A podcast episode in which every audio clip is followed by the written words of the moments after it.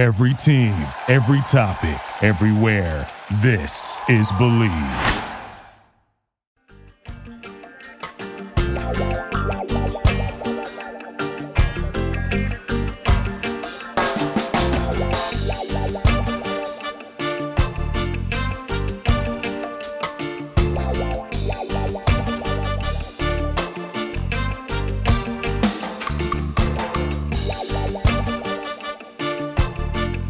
Hello and welcome to the Healthy Herb Podcast, a place of information and inspiration for the home herbalist. I'm Bridget Doherty of the Solidago School of Herbalism, coming to you from a bridged island on the coast of Maine. In today's show, I'm answering your questions about herb-drug interactions, fresh versus dried herbs, echinacea tincture, and bee balm. Before we get started, I want you to know that I'm not a doctor, nor do I diagnose or treat people. What I share is based on my own experience and what I've learned from my mentors. Ultimately, I want you to be empowered in seeking and achieving your own version of optimum health. I want you to be inspired to connect and relate to the common plants that grow all around you. Together, let's make home herbalism be as common in the everyday household as cooking a healthy meal. Now, without further ado, let's have some fun and dig in.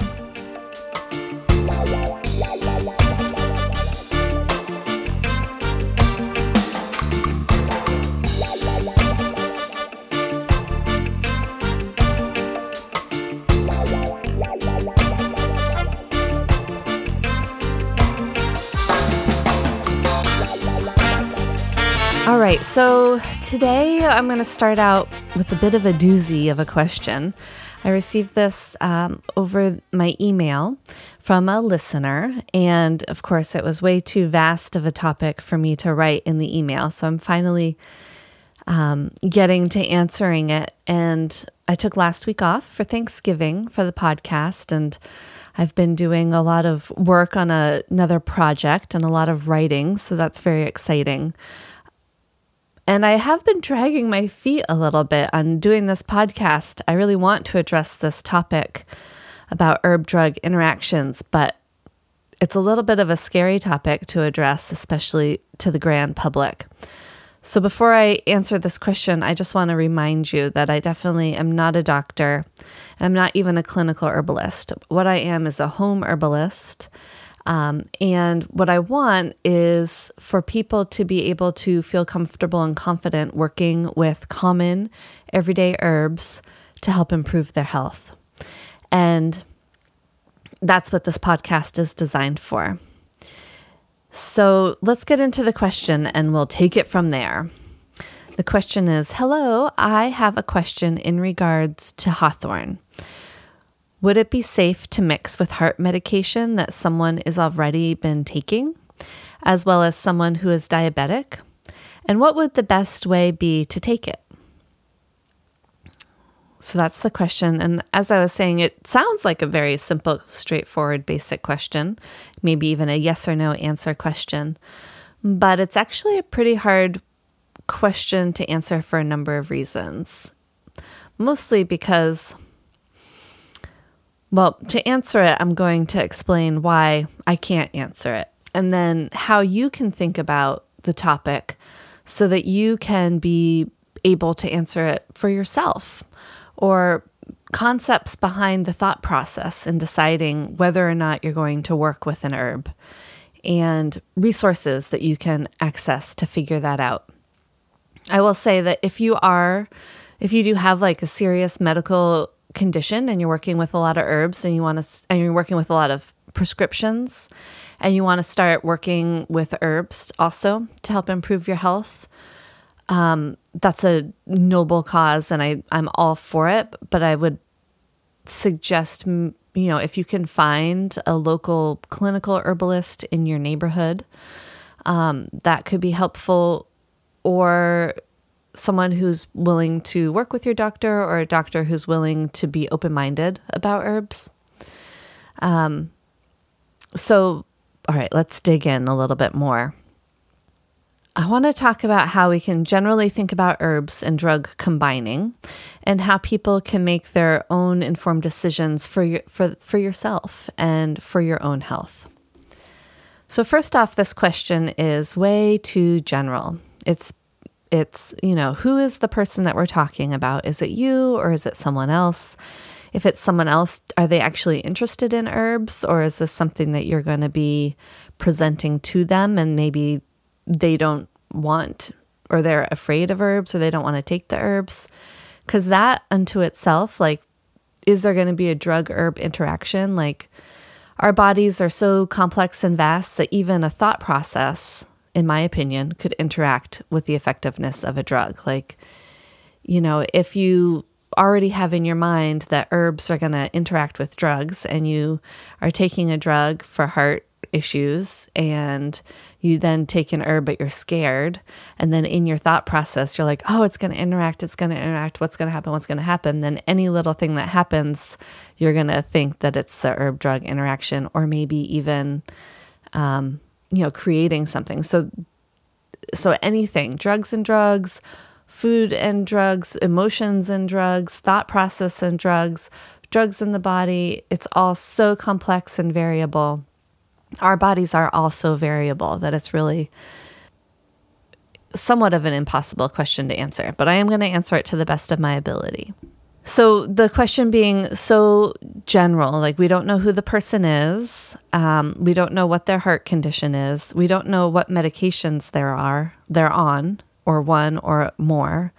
And again, I don't know anything about medications because I'm an herbalist.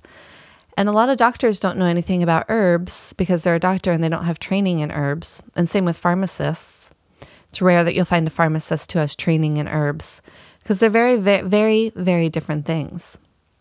And so a lot of doctors have a lot of liability behind them.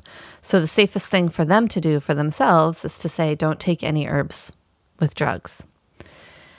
And the safest thing for an herbalist to do, because they don't want the liability as well, is to say, we don't know, you know, if you want to be extra cautious, just don't mix unless they're very experienced and knowledgeable herbalist. So all the liability around, like, what if I were to say right now, yes, hawthorn is totally safe. You can just take it however you want, go for it. And then the next day, this person has a heart attack after taking hawthorn. Was it the hawthorn? Was it the heart condition? Was it various medications? Was it the state of, was it anxiety or stress? I mean, it could get linked to hawthorn, and then it could get linked to this podcast, and then it would be like, oh, but so there's a lot of, it just feels like a scary question to answer because you never know how people are going to take it. So these are all questions to think about, thoughts to think about when you're going to ask an herbalist a question even. And then how much trust and faith are you putting in me? And I appreciate you putting trust and faith in me. And I'm glad that I'm building a trust foundation through this podcast. And I hope that this answer provides you with more trust for me as well, because, you don't know who I am other than through this podcast, and are you going to really take my word for it? So I'm going to give you some other resources of places that you can check reliable resources as well for questions like these. Okay, so another thing that I want to address in this question is the word safe. And safe is an interesting word, right? Safe in comparison to what? In everything that we do, every day, as soon as we get out of bed, there is a safe versus reward thing that's going on. If we get out of bed, are we going to stub our toe? Is it safe? Are we going to slip and fall and sprain our back? Is it safe? If we're going to get in a car and drive somewhere, is that safe? How safe is it? Life is full of choices. And we're always weighing, whether we're conscious of it or not, risk versus reward factors. Everything from drinking a cup of coffee to driving down the road to eating at a restaurant, everything that we do has a consequence. So again, is something safe? Is anything 100% safe? And this is a very weighted word, I feel like, as well. I will say, since I brought up coffee, I will say that there's the coffee spectrum of herbalism. So if you think about, and I think James Duke was who first brought this up and started comparing herbs to coffee on the safety spectrum. So coffee is a very prevalent, popular, powerful herb. That's most people in America, I would say the majority of people, adults in America, consume in large quantities on a daily basis, a majority of people. And coffee is a very, very strong herb, and it has side effects. And it's a very strong stimulant. So, and it has some very bitter qualities to it. It has caffeine in it. It has addictive qualities to it. So this is an herb that we can compare other herbs to on a safety spectrum, right? So where does hawthorn play on the safety spectrum compared to coffee, right? And hawthorn is closer to an apple. It's like a concentrated apple. It's in the same family as an apple. It's a lot smaller. It actually has a lot less sugar because it doesn't have all that sugary, juicy pulp to it that an apple has. It's basically like all of the health constituents of an apple shrunken without the sugar into a tiny little fruit. All the bioflavonoids there. Okay. So that's something when you're considering safety of herbs to consider it compared to coffee. So one of the first things that I think is really important to acknowledge when we're thinking about questions like this is that herbs, when worked with in their whole form, are not drugs. They do not act like drugs in the body. They are concentrated plant foods, or they could be poisonous plants, which really, when we start working with poisonous plants, the really poisonous plants have been made into drugs. So the heart medicine digitoxin was originally made and extracted from digitalis, which is a very poisonous herb, which could cause a heart attack in certain amounts, but in other amounts, it could mediate one.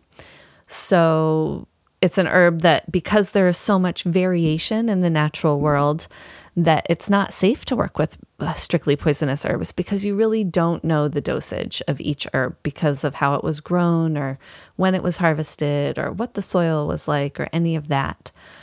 So it's a lot safer to turn these herbs into drugs because we can regulate the dose. We can know exactly what we're taking.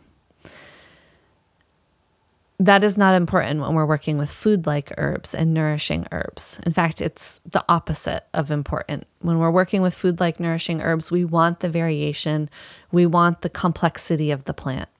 But with poisonous herbs, we don't really want the complexity because the complexity can kill.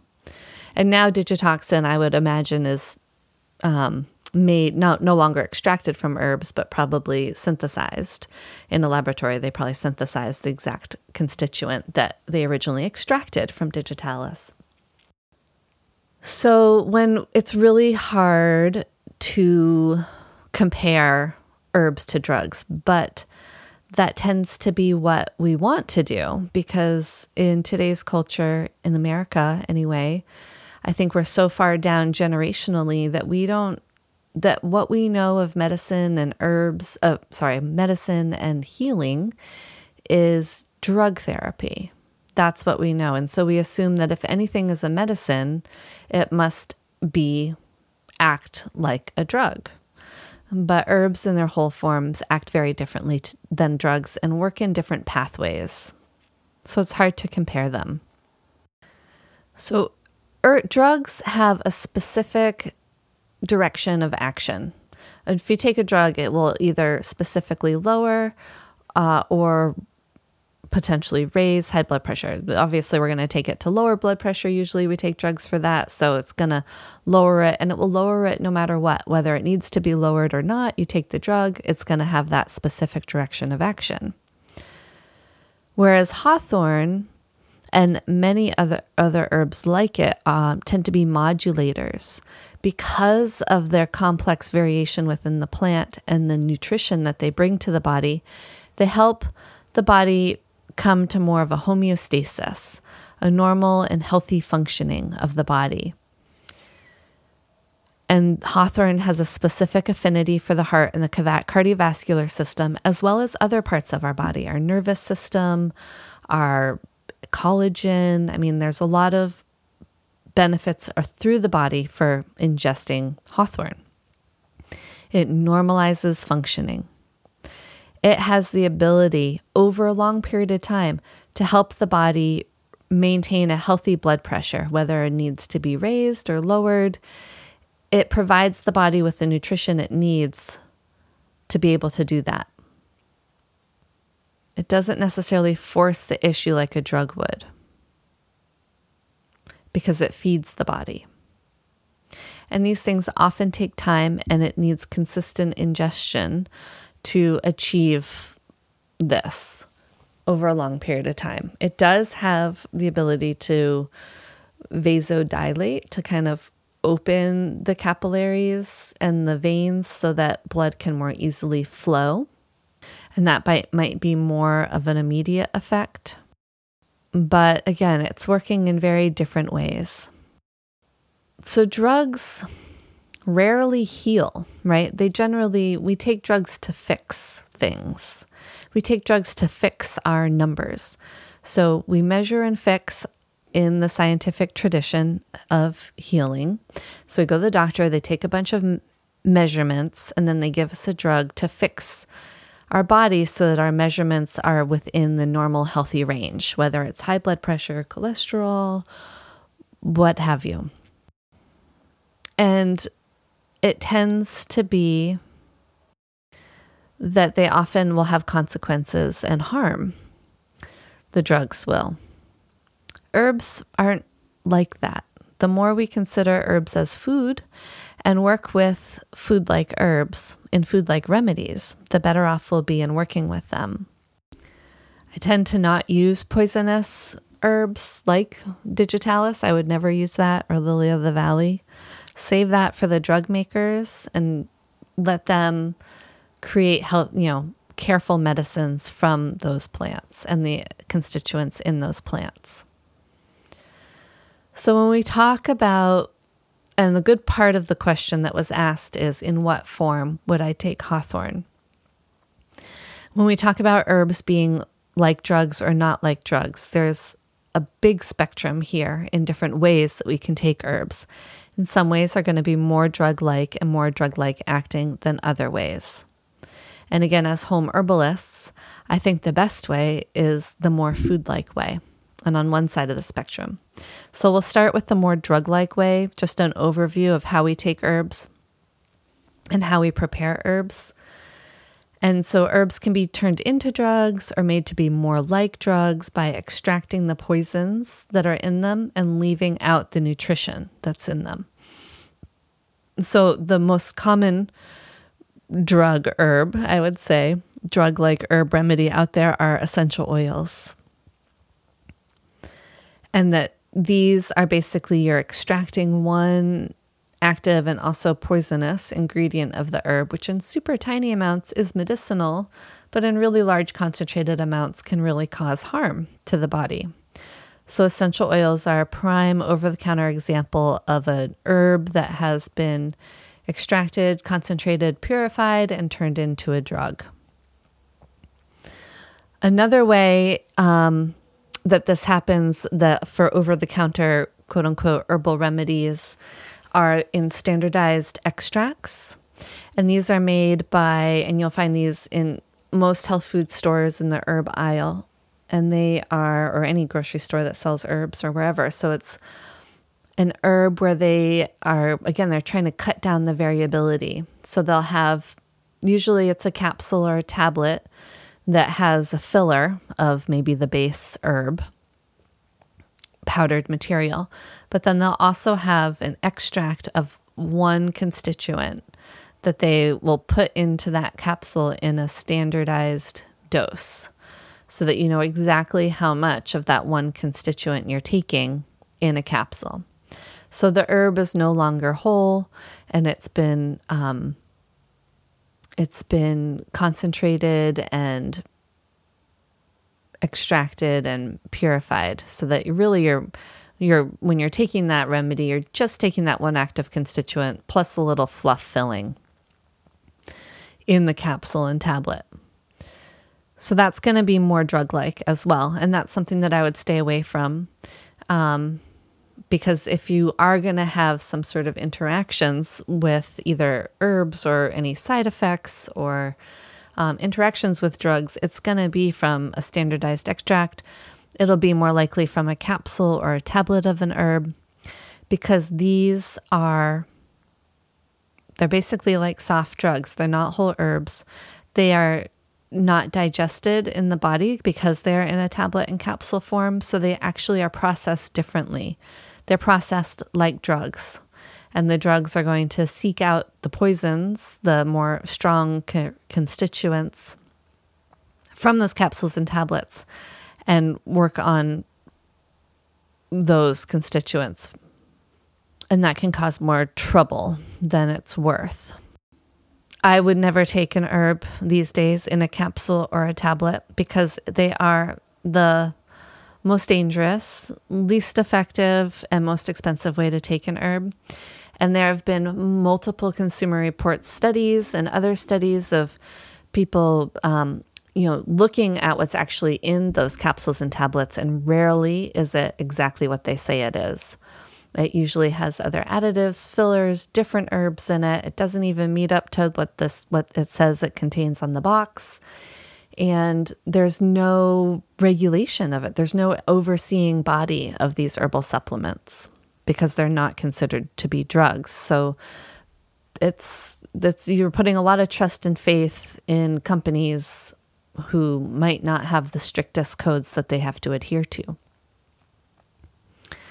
So I wouldn't take hawthorn in a capsule or a tablet to answer your question on a way to take an herb. So the next down the line, as far as turning herbs into drugs, would be the percolation tincture method. So in this method, we powder herbs. Well, we dry them, we powder them. We take a super high proof, like ethanol alcohol, grain alcohol, and pour it into the powdered herb, and slowly just let it drip through the powdered herb and filter out into a bottle. So it's the first, so far you've powdered the herb, and now you are having the alcohol just go right through it. And so that's going to be extracting the poisons, the main poisonous parts of the plant. And it makes very potent tinctures, and more drug-like tinctures, because it's really going after the extremely medicinal parts of the plant.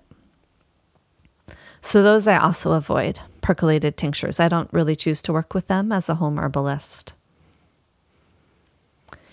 Next down in order are the high-proof tinctures, where you're chopping up your herb. It might be a dried herb, and you're letting it sit in a high-proof alcohol for 6 weeks or whatnot, and then straining it out. Next down the line, and this is where I start, this is where my safety standards start with herbs, is 100 proof vodka. And I love fresh herbs, ideally, so that you're going to get more modulating nutrients and more balancing constituents from when you have alcohol and water and the herbs, especially fresh herbs, sitting in it for a long period of time, 6 weeks or so. Then we have herbal vinegars, decoctions, nourishing infusions, teas, infused waters, preserves. These are all food-like extractions of herbs. And generally, unless you're taking them in extremely large amounts, generally considered to be as safe as food. Again, there's that word safe. So, it's, the more food-like the herb is and the more food-like the remedy is, the more modulating and nourishing it's going to be on the body. And that's where, as home herbalists, I think it's the best place where we work with herbs. If you want to start working with herbs and treating them like drugs, unless you are very experienced and knowledgeable, it would be best to work with a clinical herbalist. Okay, next topic I want to talk about relating to this question is, often when herbs, quote unquote, interact with drugs, they do so by making the body healthier, so the drug is not needed in the dose it was prescribed at. So it actually is where the herb and the drug are working on the same body system, and the drug, again, but they're working differently. So the drug is prescribed, and these days, some people call them subscription drugs, where they're not really designed to heal the body. They're designed to keep you within your measurements and that you need to be taking them for the rest of your life. It's not like, oh, the goal is that we're going to make your heart healthier so that you won't need to take these drugs anymore. At least that's my understanding. I could be wrong. But do they make the body healthy? Do they improve the health of the heart? Is the goal of the drug to eventually become off of the drug, or is it just to keep the numbers in a range where they want to be? And maybe that's what has to happen, and that's there. You know, drugs are really important in keeping us alive, but they're not necessarily important in improving our health, and there's a huge difference there. But again, in today's medical culture, that difference is skewed to some degree. So if you're ingesting a food like plant, and it's making your heart healthier, and then it might be that the dosage of the drug now is too much, or the dosage of the drug might need to be tweaked because your body is changing, and the dosage of the drug is based on fixity. And we are changing and improving our health, and so ideally the drug will have to be reduced. So this is something to be aware of anytime that you're working with herbs and also taking drugs. And these are especially important for people who are on drugs that, like for diabetes, that affect your blood sugar. And again, you have to look at how your food is affecting your blood sugar, and that's going to change your dose of insulin or any other drug that you're working with. And so herbs are the same way. If you're working with herbs, then they're going to change your blood sugar. And a lot of herbs, there are many herbs that help to modulate blood sugar levels, lower blood sugar levels. Then you're going to have to be aware of that if you're also taking insulin. But usually if you're taking insulin, you are checking and keeping track of your levels anyway. So again, like if you're taking an herb to improve your health and the drug is keeping you in a fixed place, you need to be in touch with your doctor, which you probably are if you're on drugs, and make sure that they're modulating, that they are checking on your dose and making sure that you are still taking the correct dose for yourself. Sometimes people they don't want, if both things are working to change one organ system, if a drug and an herb is working to change both organ systems, some people will say, well, I'm just going to stick with the drug because it's easy, it's working for me, I trust it, I trust my doctor, this is the system I'm in, and that's fine. Some people will say, well, if they're both working for me, then if the herb's going to work, then maybe I don't need the drug. But they want to work with your doctor as you lower and eventually come off of your drug if that is your goal. You have to figure out what your goal is here if you're working with herbs. And herbs take longer to work, and they need more effort into the process. So a lot of times that's why we have drugs, is because herbs, it takes a lot more work to work with an herb, to build health. It takes a longer amount of time, and you have to usually take more of it. You have to be on top of the ball here with them. You can't just let them sit in your cabinet You can't just take them once and be done with it. It's especially with these nourishing herbs, it's how can you incorporate them into your lifestyle? And that can be hard sometimes. And so sometimes the drug is the choice because it's easy. So there's a podcast that I really have enjoyed listening to for a long time. And it's called Ask Herbal Health Expert, and it's with Susan Weed. And it's a call-in show, so people call in and she answers the questions. And there are a lot of repeat listeners that will call in, and so you can hear their story. And there's this one woman who's been calling in for at least 2 years. I would say when she started calling in, she had high blood pressure and she was on blood pressure medication, and she wanted to come off of the blood pressure medication. And she doesn't like drugs. She doesn't like taking drugs. And so she started to take small amounts of hawthorn tincture and motherwort tincture, I believe. And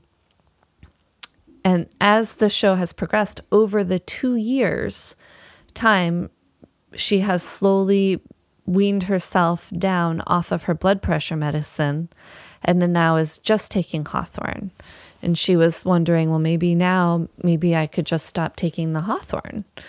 And the whole idea is, well, you could stop taking the hawthorn, but why would you? Because it's a nourishing herb. It's something that's building your health and supporting you.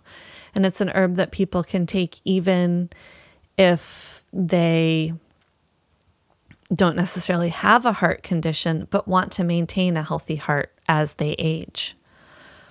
Because it's a food. And she even after 2 years of working with it, she had always been buying the tincture, and she was having a really hard time with the concept of, because she's like, I just don't want to take any drugs. And it's like, well, it's not a drug. It's an herb. But she was having a hard time making that transition in her head because she was always going and buying the hawthorn tincture at a local store. And so it still kind of felt like it was a drug, not a food. But if she were to have started making her own hawthorn tincture, which is very easy to do, you just buy, you don't even have to go out and harvest the hawthorns. You can if you want, and that's even better, but you could just buy a pound of dried hawthorn berries. Fill a jar, a third full of the hawthorn berries, and fill the rest of the jar full of 100-proof vodka and let it sit for a long time. 6 months, 6 weeks, 6 months, whatever, a year. And then you realize how more of a food it is, right? It's just a fruit that we're extracting into an alcohol. So that was a really interesting story to have been watching happen over the past 2 years. And I'm sure that there are many people that are similar in her shoes. And this is something that she was able to do on her own and working with her doctor. So there are if you really want to get into some resources, as far as if you want to know more about herb and drug interactions, or if you are concerned about taking herbs and because you're on some drugs or you have some health problems, then there's two excellent resources available to the general public, two books, and they're a little bit expensive, but you could always ask your local library to carry them or to maybe find them for you, or you can buy them online if you want. So there's two of them. The two that I have, one is called Herbal Contraindications and Drug Interactions, plus Herbal Adjuncts with Medicines. And that's by Frances Brinker. She's a naturopathic doctor. And then the other one, and this is my preferred one, it is a little bit more expensive, and it is a beast. It is a huge encyclopedia. And it is called American Herbal Products Association's Botanical Safety Handbook. And this is the second edition. And it has two people that edited it, Zoe Gardner and Michael McGuffin. And then there's an expert advisory council with Roy Upton's on it, David Winston's on it, Aviva Romm is on it. Tieraona Low Dog is on it, plus a few other people. So this is a really excellent reference, and I feel like it's a little easier to read than the first one that I mentioned. But both of these books talk about hawthorn in them, and I looked it up, and they both say very similar things, and that and it's so sad to think about all of the animal tests and studies that have been done on herbs, and it's really hard to compare those to humans because it's usually like injecting animals with like really super concentrated herbal extracts. Would never be a way that we would ingest them or use them. But for hawthorn, safety is, let's see, they have like four pages here and two different entrances on hawthorn or crataegus. But safety class is 1, interaction class is A, which is like the safest. Contraindications, none known. Other precautions, none known. Drug and supplement interactions. It says some experience suggests that the dose of cardiac drugs may be reduced when hawthorn flower and leaf are taken concomitantly. Adverse events and side effects. In a meta-analysis and systemic reviews of clinical trials, hawthorn flower and leaf extracts have been characterized as well-tolerated in clinical trials with few adverse events reported. A preliminary human study indicated a lack of interaction of an extract of dried flowering tops of hawthorn with low-dose insulin, metformin, glycoside, ACE inhibitors, calcium channel blockers, B blockers, and diuretics. So that's just like the first section, and then they go into a lot more detail if you want more detail. So really, I would hope that every doctor has this book on his shelf, and pharmacist, but you can have it on your shelf too, or you could ask your local library to carry it. So that's a long answer for a very short question. You might leave more confused than you started, but ultimately the choice is yours to make. And you need to know your body, and you need to listen and trust your body. And if you want to start working with an herb, just start small and in low doses and pay attention. And if it's not working out, then stop. It can be that simple. It's very rare. I can't think of any time. And if you know of a time, please tell me, where someone has taken an herb for a short amount of time and has had a common everyday food-like herb for a short amount of time and has had irreversible, lethal consequences to that. So it's just start small, listen to your body, work with herbs in food-like forms, decoctions, water-based extracts, 100-proof vodka tincture extracts, vinegar, herbal vinegars, and think of them as nourishing foods, concentrated foods that are building the health of your body. And hopefully that does mean that it will change the amount of medication that you'll need, and hopefully for the lesser. Other take homes from this talk, I hope, is let's stay away from essential oils. Let's stay away from capsules and tablets of herbs. Let's stay away from supplements and standardized extracts of herbs, because that's where we start running into problems, if we're going to run into problems at all. I hope this has been some food for thought and give you some insight on how to make some decisions. We have a few more questions to answer, and I'll get to those in a few seconds. So stick with me, and I'll be right back.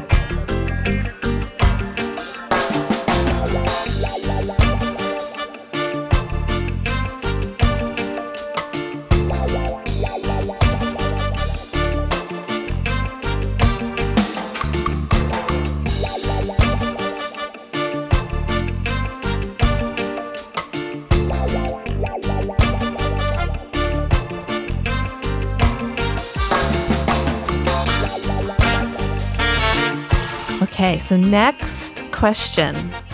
2 weeks ago, I made a tincture of fresh echinacea root. My husband now has a pretty bad cold, and I really don't want to get it. Do you think that it would be a good idea to strain off some of the echinacea for us to take? Not sure if it has had enough time for adequate extraction. It was very fortunate to have access to that fresh root and was hoping to make a potent extraction for, well, for times just like this. What would you do if you were in this situation? I've been loading up with other herbs such as yarrow tincture, elderberry syrup, mint, hyssop, calendula, and comfrey in a strong tea. So I replied to this listener and said, yeah, go ahead, like strain some off. And if it tingles on your tongue when you taste it, then it's good to go. And I'll say, you know, usually tinctures, just like in the percolation method we talked about earlier, tinctures are you're going to get a extract pretty quickly, even within a day or two. And you can actually see that when you make a hypericum, a St. John's wort or St. John's wort tincture. Within 15 minutes, that clear alcohol turns a deep, deep red. You can actually see it extracting those medicinal constituents from the flowers really within 15 minutes. So extraction does happen quickly. The longer we let our tincture sit, the more time there is for the modulating constituents to come out of it. So it's going to give you a more full spectrum and modulating tincture the longer you let it sit. And you're going to get more of the water-soluble properties from the plant. But you still will get a very medicinal tincture even within the first couple days. And it'll probably be more concentrated in the poisons, quote unquote, the more medicinal aspects of the plant. So, and this was a fresh root tincture, so it's going to happen even faster than the dried root tincture would, I think. So she did send me an update after I sent her that reply, and she said, I did strain a couple ounces off, and I actually counted the days it's been extracting for 25 days. And yes, a long-lasting 10 minutes and counting tingling on my tongue. Yay! So it sounds like she made a beautiful extract, and it was ready for her when she needed it. And that is the beauty of home herbalism. So good on you, and thank you for sharing. Okay, next question. I'm a little bit confused about the difference between fresh and dried herbs. Is it as simple as we always want to make tinctures from fresh herbs, long and short infusions from dry herbs, oils from dry herbs, or is it a bit more complicated? Or does it more depend on the extract herb I want to work with? Like, I would use rosemary, herbs with volatile oils, as a fresh herb for all remedies, or not quite. I'm just trying to find a system in it, but there's probably no system as each herb is so unique, and that's the beauty of it all, which is fine too. Am I right? I loved this question because it's such the brain work that we go through as herbalists. It's like, oh, like I want it to be an easy system and for it to all make sense. But at the same point in time, it's like all so complicated and variable. And then also for like every herbalist and every experience and every herb, it could be so complicated even in just that herb. So I was just like, yep, pretty much, you're right.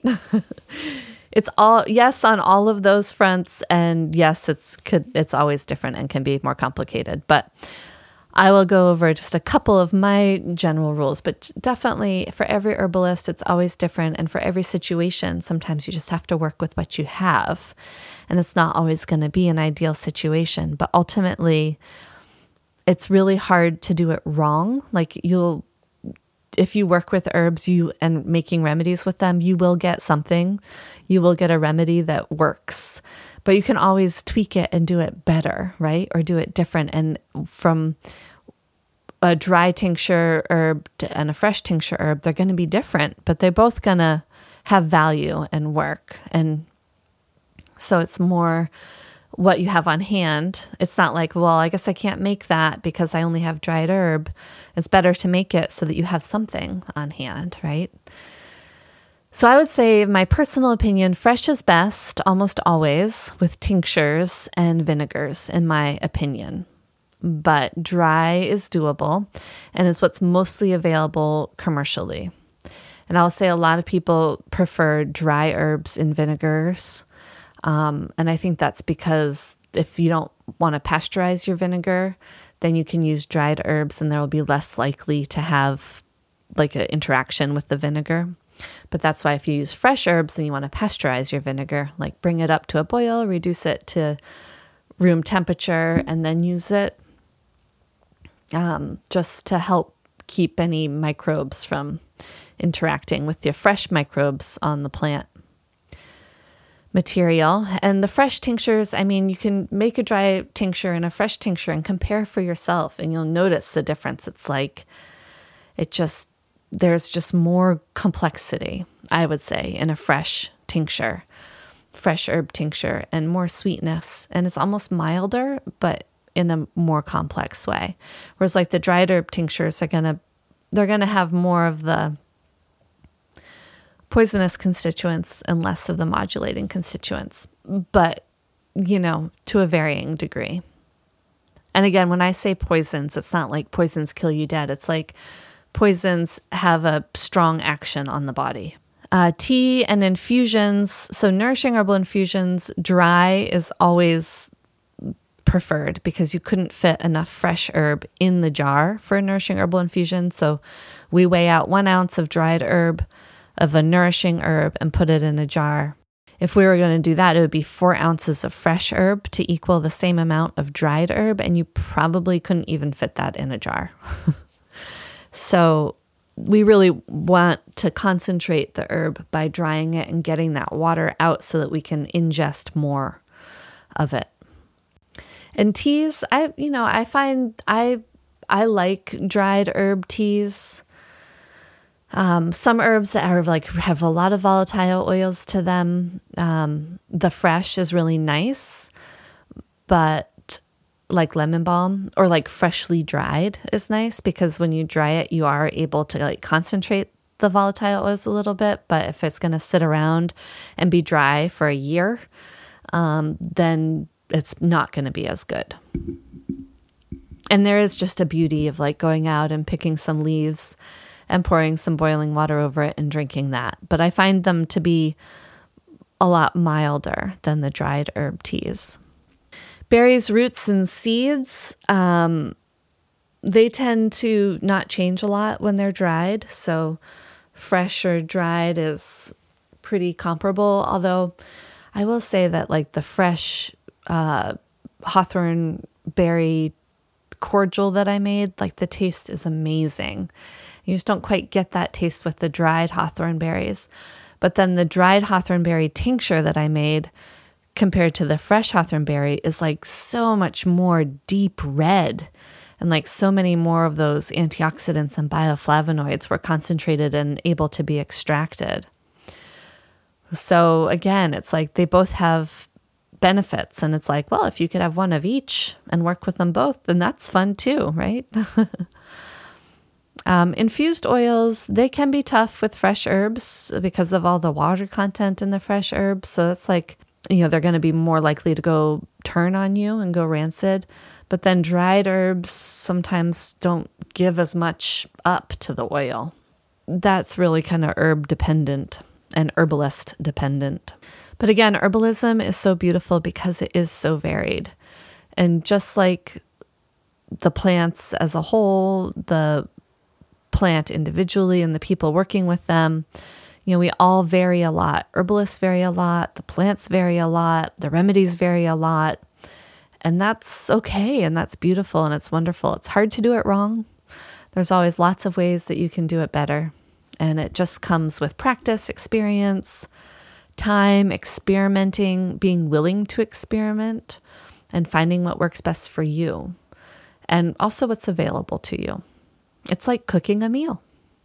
Okay, last question, and this one just recently came in. I just finished your podcast on bee balm, another amazing one. I saw some locally grown Maine Monarda fistulosa at the Portland Food Co-op. It was a dried flower. I was thinking of buying it, but I was not clear on whether the fistulosa would be good to use to make tea. I know you mentioned that you did a steam with it, but it was too potent for that. Would making a tea with the fistulosa or even cooking with it like oregano be good for immune support? Or would you recommend only using the fistulosa when fighting something and the didima for more tonic? That's a really good question.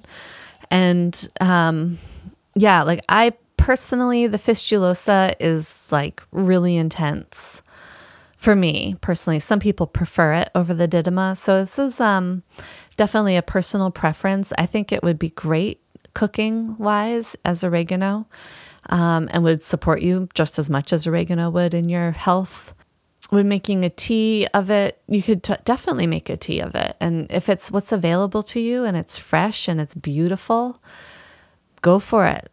Taste it, see what you think. If it's too strong for you, then you can add some other herbs into it. So you're just having it in a combination with a couple herbs. But start with it first on its own and see how your body reacts to it. You might love it, you might hate it.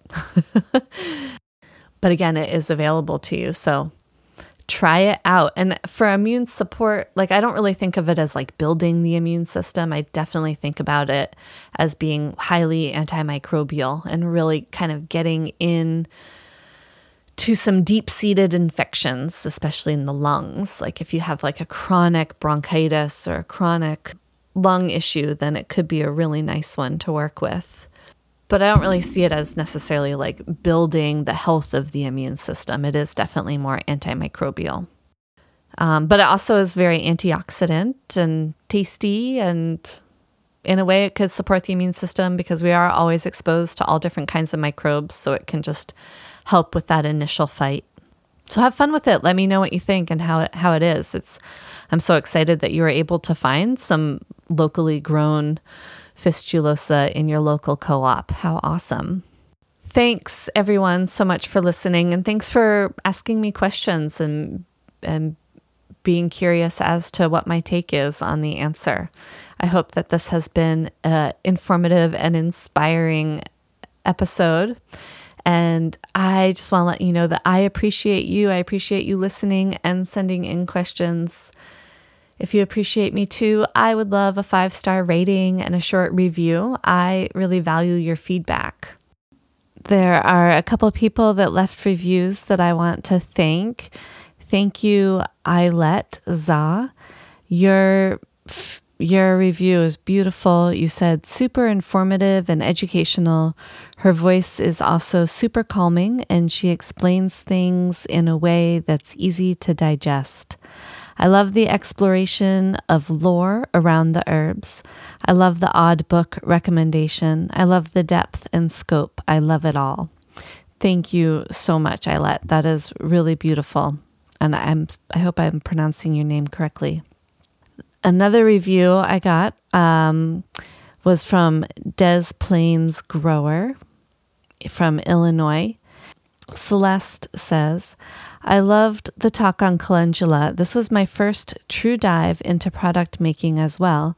I used to pull all the petals off to dry and prepare, but I heard from another herbalist that actually the main medicine is in the flower head, so I switched. When preparing the infused oil, I dry the flower, at least partially, then do an alcohol intermedia for 24 hours, then add the oil. I found it produces a more vibrant color in the oil. Thank you again for your delightful, informative talks. And thank you, Celeste, for sharing this information. I appreciate it, and I'm happy that I can share it with all of the listeners as well. You can find me on Instagram, Facebook, or my website, where you can sign up for an informational and inspirational newsletter. Those are all, you can find that all with the tag Solidago Herb School. The Healthy Herb Podcast also has an IG, Instagram page. Thanks so much for listening. I'm Bridget Doherty. Until next week, be well, let intuition guide you, and have fun with herbs.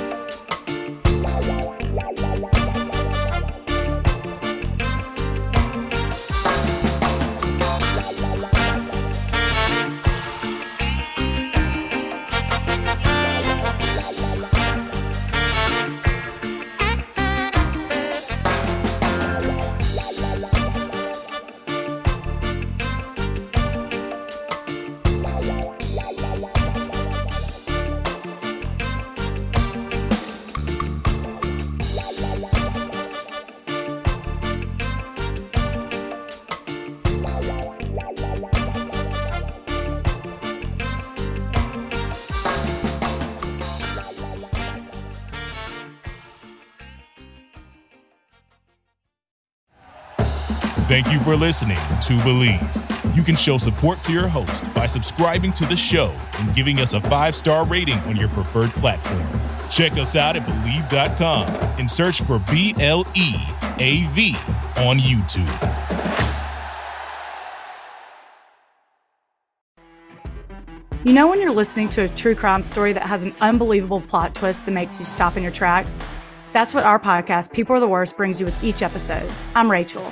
And I'm Rebecca. We're identical twins who love true crime cases that make you say, "Didn't see that coming," and we hate the people responsible for them. Listen to People Are the Worst now on Apple, Spotify, or wherever you get your podcasts.